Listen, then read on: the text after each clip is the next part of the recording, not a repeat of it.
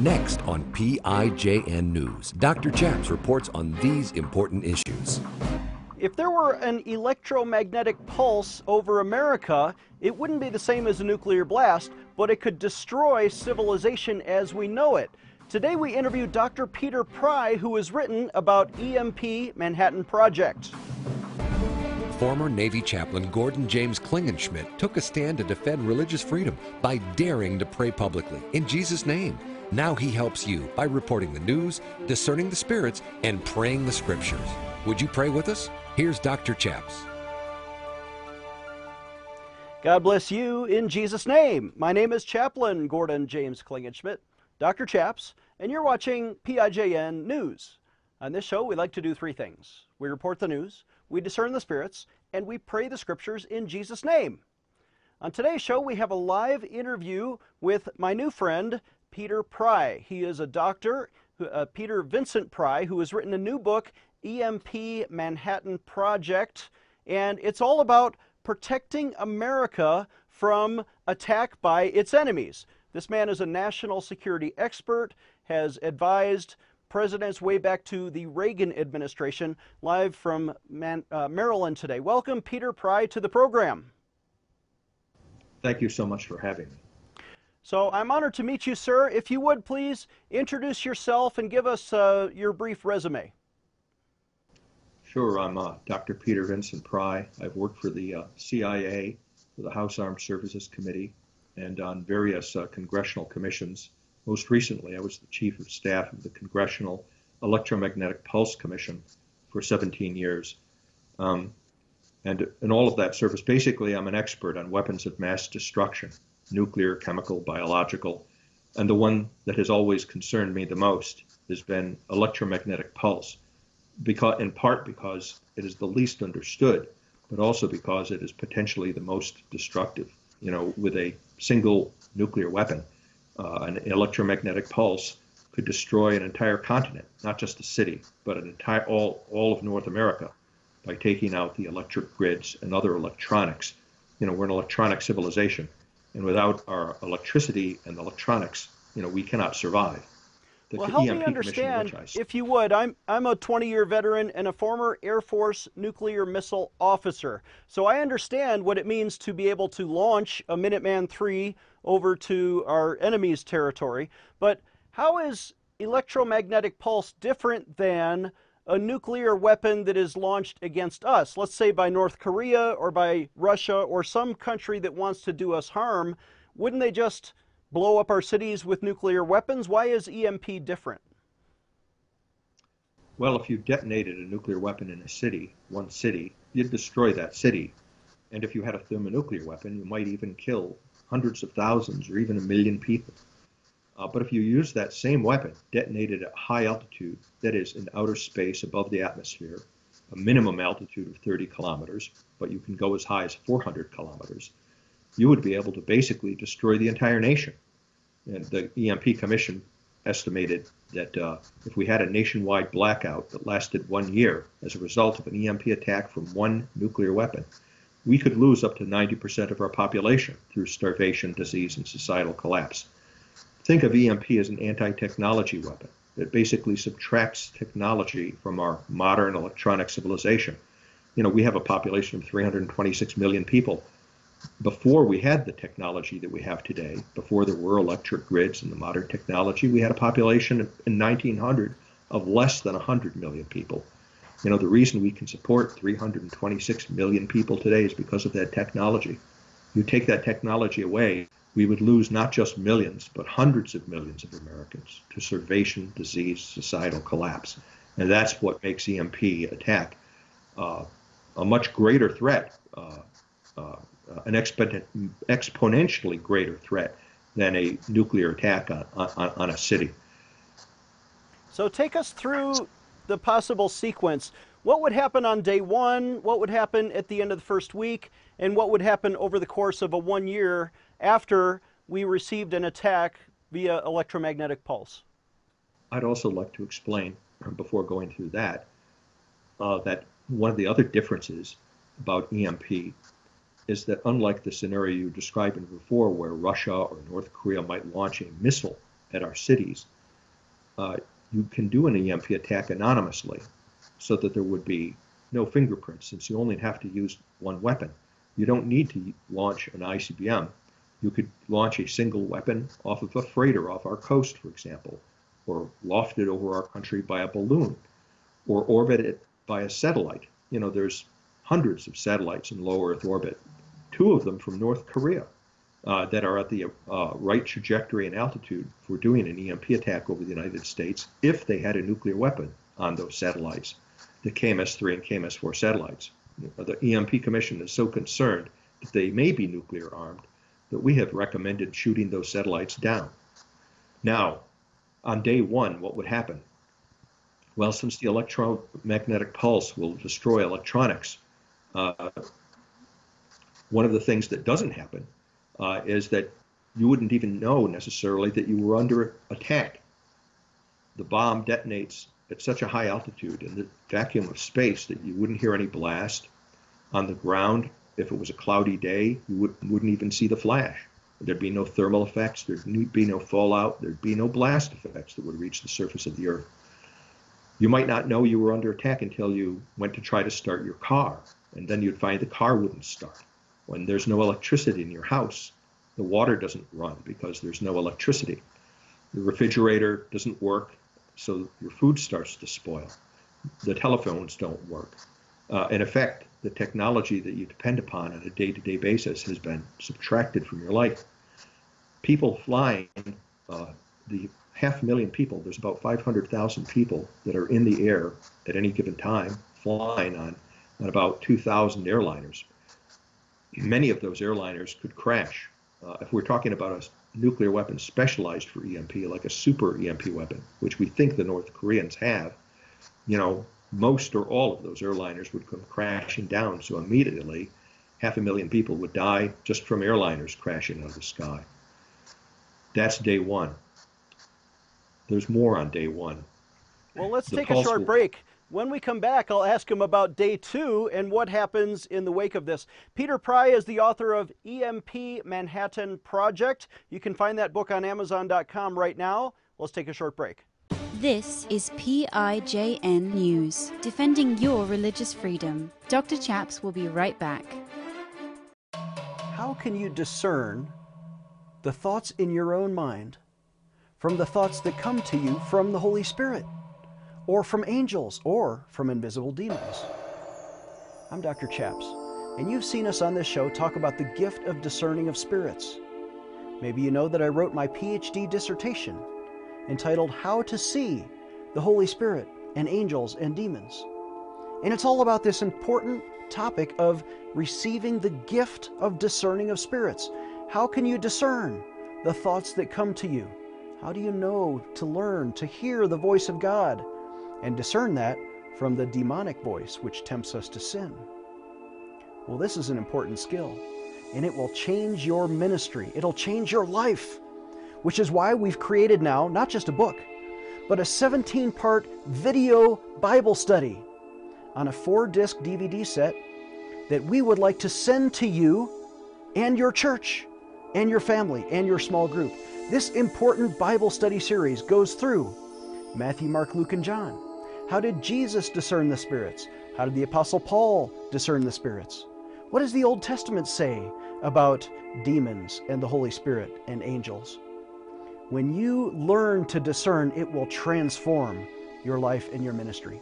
Please visit our website, pray in jesus name dot org, and get this important video resource.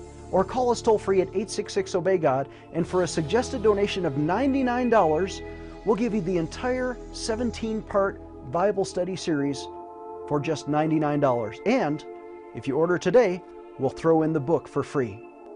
Visit our website, pray in jesus name dot org, or call us toll-free at eight six six obey God. Get this important Bible study series for your family. Call today. Defending your religious freedom. Here is Doctor Chaps. Welcome back. I'm Doctor Chaps, joined again by Doctor Peter Vincent Pry, who has written an important book, E M P Manhattan Project, is discussing national security. Peter, on your resume, you said you were an advisor to Congress. Describe the commission. How long has it been in existence, and what have you advised Congress to do? well, in its first incarnation, the E M P Commission, uh, well, in short, it, it has been around on and off since two thousand one and uh, lasted until last year, twenty seventeen, uh, till the end of September. And uh, commissions typically only have a life of eighteen months, but Congress had renewed and reauthorized it uh, uh, per periodically. Uh, uh, back in two thousand eight, the commission had made a series of over one hundred recommendations to protect our society from electromagnetic pulse by hardening the electric grid and the other life-sustaining critical infrastructures like communications, transportation, food and water, banking and finance. The good news story from the E M P Commission reports is that while E M P is an existential threat that can end our civilization, there's no excuse for us to be vulnerable to it. You know, we can protect our critical infrastructures. The most important of them is the electric grid, and we can do it inexpensively. Uh, the Commission provided a plan for protecting the uh, bulk power system, the main power system for the electric grid that supplies electricity to the whole country, that would have cost about three billion dollars, you know, which is approximately what we were giving away in foreign aid to Pakistan every every year. And if we had, instead of giving foreign aid to Pakistan, had spent that money on one year on the security of the American people, this problem would now be solved. Well, but that's encouraging wasn't. that there is a solution, but it requires hardening the critical infrastructure of our electric grid and our banking industry and the other parts that you mentioned. So let's go back to the nightmare scenario. You described before the break what happens on day one. I walk outside after an electromagnetic pulse that happens up in outer space, affecting the entire country, and my car won't start, and my refrigerator is off, and my telephone doesn't work. And suddenly I'm looking around at my neighbors. Neighbors are walking out of the houses and maybe meeting each other for the first time in weeks. Uh, what happens on day two? Well, most importantly, uh, you don't have any water on day one. And, uh, and that means that on day two, uh, the, the firestorms that started in cities and towns can't be put out. And there are firestorms there because the pulse will connect into the natural gas pipelines. And the SCADAs that regulate the way natural gas flows through pipelines will spark and cause the pipelines to explode. So there would be firestorms in cities and towns. Any place where there's uh, that's serviced by natural gas would be a potential firebomb. There'd be forest fires raging out of control. Uh, all kinds of uh, industries that rely on on on potentially flammable chemicals. For example, the oil refinery plants, uh, you know, in uh, uh, that exist uh, are gigantic chemistry sets or bombs ready to go off, and those things would be exploding. So uh, uh, day two and the rest of the week would be, uh, uh, you know, not only would you lose power, uh, you know, but there'd be the threats of fire, poisonous gas clouds. Uh, uh, not only would there be no water, but lakes and rivers would quickly become contaminated because the uh, the uh, purification facilities that take industrial wastes and human waste out of the water, that in a blackout, that backs up into the rivers and lakes. And so uh, these, these streams and natural bodies of water that are already too dangerous to drink out of under normal circumstances would potentially become fatal to drink from, uh, you know, during the water shortage that would immediately ensue. So this uh, begins this to transmutate. Of... Disease will begin to spread around suburban neighborhoods because without proper waste treatment, you end up with backing up sewage, and you end up with uh, people unable to protect themselves from, uh, you know, the plague or, or various items that people had to deal with back in the eighteenth century.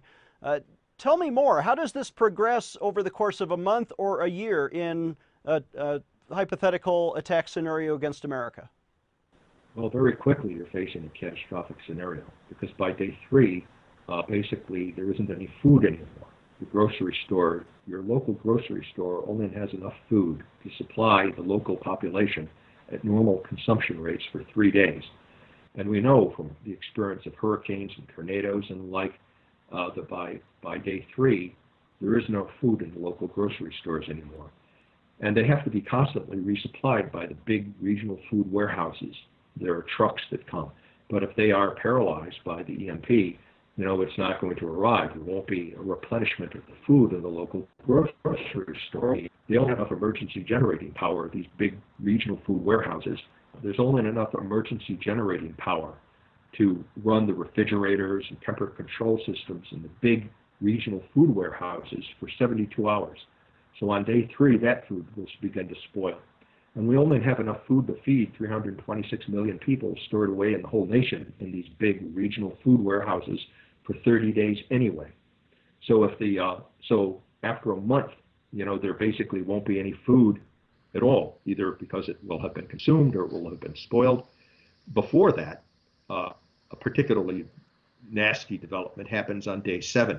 Uh, this is when the uh, uh, nuclear reactors go Fukushima, because their emergency generating capacity, their batteries, their emergency generators have run out of fuel, and the uh, the fuel rods and the cooling ponds uh, boil away and then catch on fire and, and basically go Fukushima just the way they did in Japan.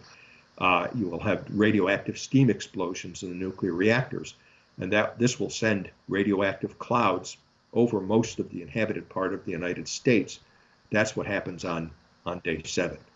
And the uh, we have one hundred nuclear reactors in this country, uh, you know, all of which, uh, none of them hardened against E M P, all of which would go Fukushima, as it were, and become uh, ineffective radioactive bombs. And so a lot of people make the mistake of thinking that in the aftermath of an E M P, well, the electricity just goes out, like so it's a normal blackout and that you're operating in a pristine environment. Some people have compared it to going back to the nineteenth century. And that is true in terms of subtracting the technology that we depend upon to survive. You go back to the nineteenth century or even earlier. But it's not true that, no, don't think of it as a nineteenth century environment. It would be an unprecedented environmental catastrophe, you know, where the rivers and lakes are even more polluted than they are because of human industrial waste backflowing, because of forest fires and, and uh, firestorms and cities raging and poisonous clouds, and then radioactive contamination. All of this would pose tremendous impediments to uh, survival and to the recovery of our society. But just the lack of food and water alone, without these other complications, after a year would be sufficient to kill about nine-tenths of our population. Nine-tenths of our population. So out of three hundred fifty million, we might lose all but thirty-five million Americans would survive after a year. Let's take a short break. When we come back, I'll ask Doctor Peter Pry about practical solutions for you and how you can protect your family. Giving you a megaphone in Washington, D C Doctor Chaps will be right back. I want to make a special offer available to our television viewers, and it's our new exclusive limited edition In God We Trust wall calendar. This is good through June of twenty nineteen. And we're running out, so you really need to pick up the phone. Why would you want an inspiring calendar? Well, listen, it's got quotes from many of our past presidents, starting with General George Washington, Abe Lincoln, Dwight David Eisenhower, President Ronald Reagan, even George W. Bush.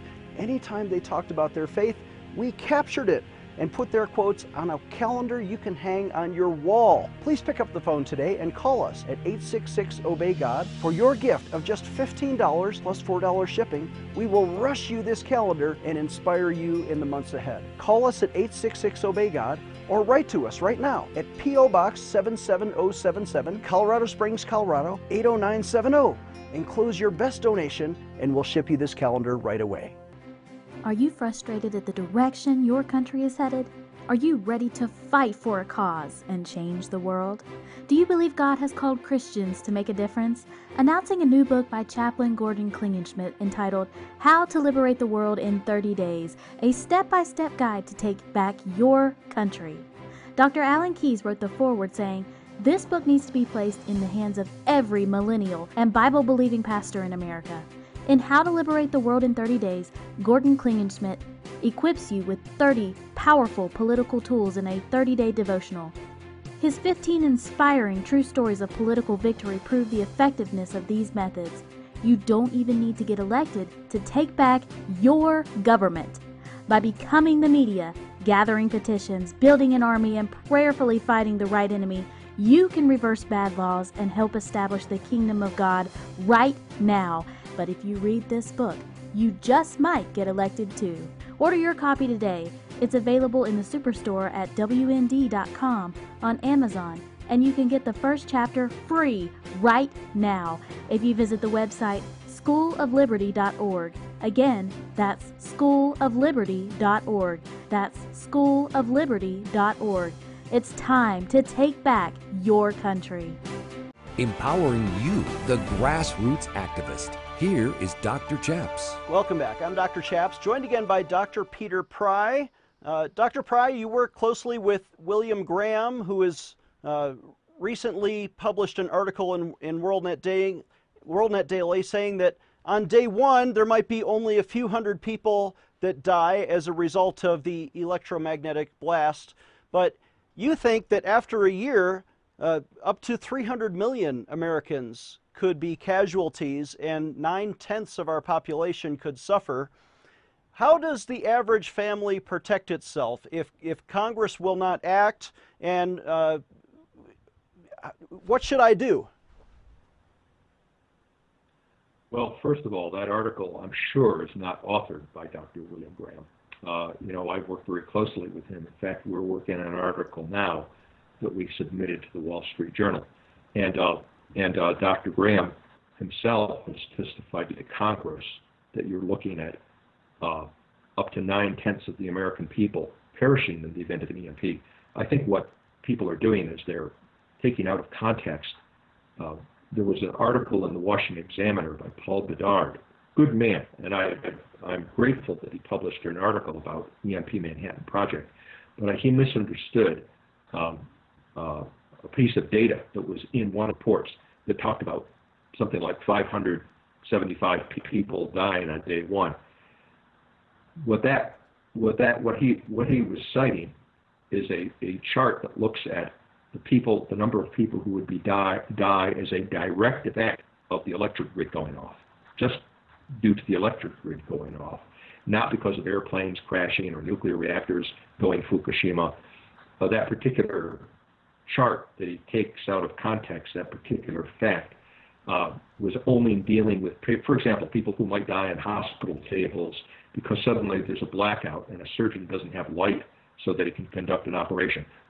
Fatalities could be directly directly traced to the loss of life that way. And uh, it's unfortunate that he focused in on that, because it'll give it a misimpression, just as you have had, that there's some kind of disagreement among the commissioners or something about the, about the level of fatalities. And there is no disagreement. It's, it's that that reporter misunderstood that data point and what the point of that, uh, of that datum is. Uh, now, Uh, what is the solution? The solution is to not have an E M P happen in the first place uh, that would be able to take down the electric grid and our other critical infrastructures. Again, because uh, reports have provided guidance to Congress and the President on what we need to do to protect the electric grid. Uh, there are things like Faraday cages and blocking devices and surge arresters that the U S military has been using for, for many years to protect our strategic forces and our strategic command and control. These same technologies can be adapted to be used on our electric grid and our communication systems and the food and water systems, so that they would basically be invulnerable to an E M P. And that's what needs to be done. And when we delivered our report to Congress in two thousand eight, we expected it would be done. But now it's ten years later, and not a single recommendation of the E M P Commission has been implemented. So what we have as President Trump, and this is the point of the, the book called E M P Manhattan Project, is, uh, is what we need is an executive agent, uh, just like we had during the Manhattan Project in World War Two that invented the atomic bomb. The President appointed an executive agent, a guy named General Leslie Groves, to run the Manhattan Project, and he gave uh, this gentleman, General Groves, the, the power, the authorities, the resources, so that he could basically bulldoze the federal bureaucracy of World War Two out of the way, all of those who, who were obstacles to getting the atomic bomb built. And Groves built entire cities, and new technologies, and achieved in three years a technological miracle, the invention of the atomic bomb, which people didn't even know if it was possible to do it when the Manhattan Project began.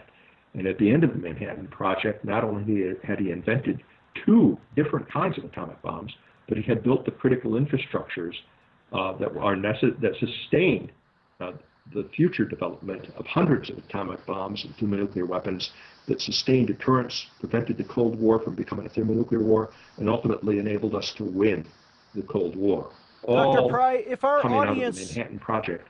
If our audience wanted to pick up the phone and call their congressman, uh, what would you ask them to say if they got a congressional staffer on the phone? They should demand that their member of Congress join the Congressional E M P Caucus. The Congressional E M P Caucus, which is chaired by Congressman Doug Limborn. There's no excuse for every member of Congress not to belong to that caucus. You know, this would inform them about the legislation that is uh, on the table in Congress to try to implement the recommendations of the E M P Commission. Uh, I would urge them also to write to the White House and urge President Trump to, to follow through on his promise and his new national security strategy. And this is not a criticism. President Trump is the first president who has, in his national security strategy, directed the U S government to protect uh, the American people from E M P. The problem is, is that there's this thing called the deep state, where not only on E M P protection, but on all kinds of uh, issues that the president is trying to achieve, like building the wall. Uh, there is resistance in the federal bureaucracy, uh, you know, to both the Congress and the president, and not following through on the E M P Commission recommendations. That's why we need a Manhattan Project for E M P. We need the president to appoint a somebody like General Groves and a uh, a basically a uh, a special team uh, that has the authority and the backing of the president and the resources to plow the federal bureaucracy out of the way, to clear the road, so that we can rapidly implement the recommendations of the E M P Commission and, and get this country protected. I don't have that direct line to the president, but I believe President Trump is a forward thinker and just the kind of person who could make that happen. Peter, we're out of time, but I want to thank you. Everyone, please visit Amazon and look for E M P Manhattan Project. Doctor Peter Pry, Peter Vincent Pry, has been our guest. Our website is pray in jesus name dot org. Please join me in prayer for our national security. We'll see you next time. Today I want to invite you to sign an important petition to Congress to protect military chaplains, especially their right to pray publicly in Jesus' name. If you remember my story, you know that I was vindicated by Congress in two thousand six after I took a principled stand for the right to pray in Jesus' name. But Congress never did pass a positive law to let chaplains pray according to their conscience. Would you sign that petition with me? Let's take action today. Doctor Chaps needs your financial support to stay on the air. Would you please send your best donation today? Please visit pray in jesus name dot org to donate online. Or you can mail a check to Pray in Jesus Name Ministries, Post Office Box seven seven zero seven seven, Colorado Springs, Colorado eight zero nine seven zero. You can also call us toll free right now at eight six six obey God. That's eight six six O B E Y G O D. Please sign up for our free emails at pray in jesus name dot org. Again, that's pray in jesus name dot org.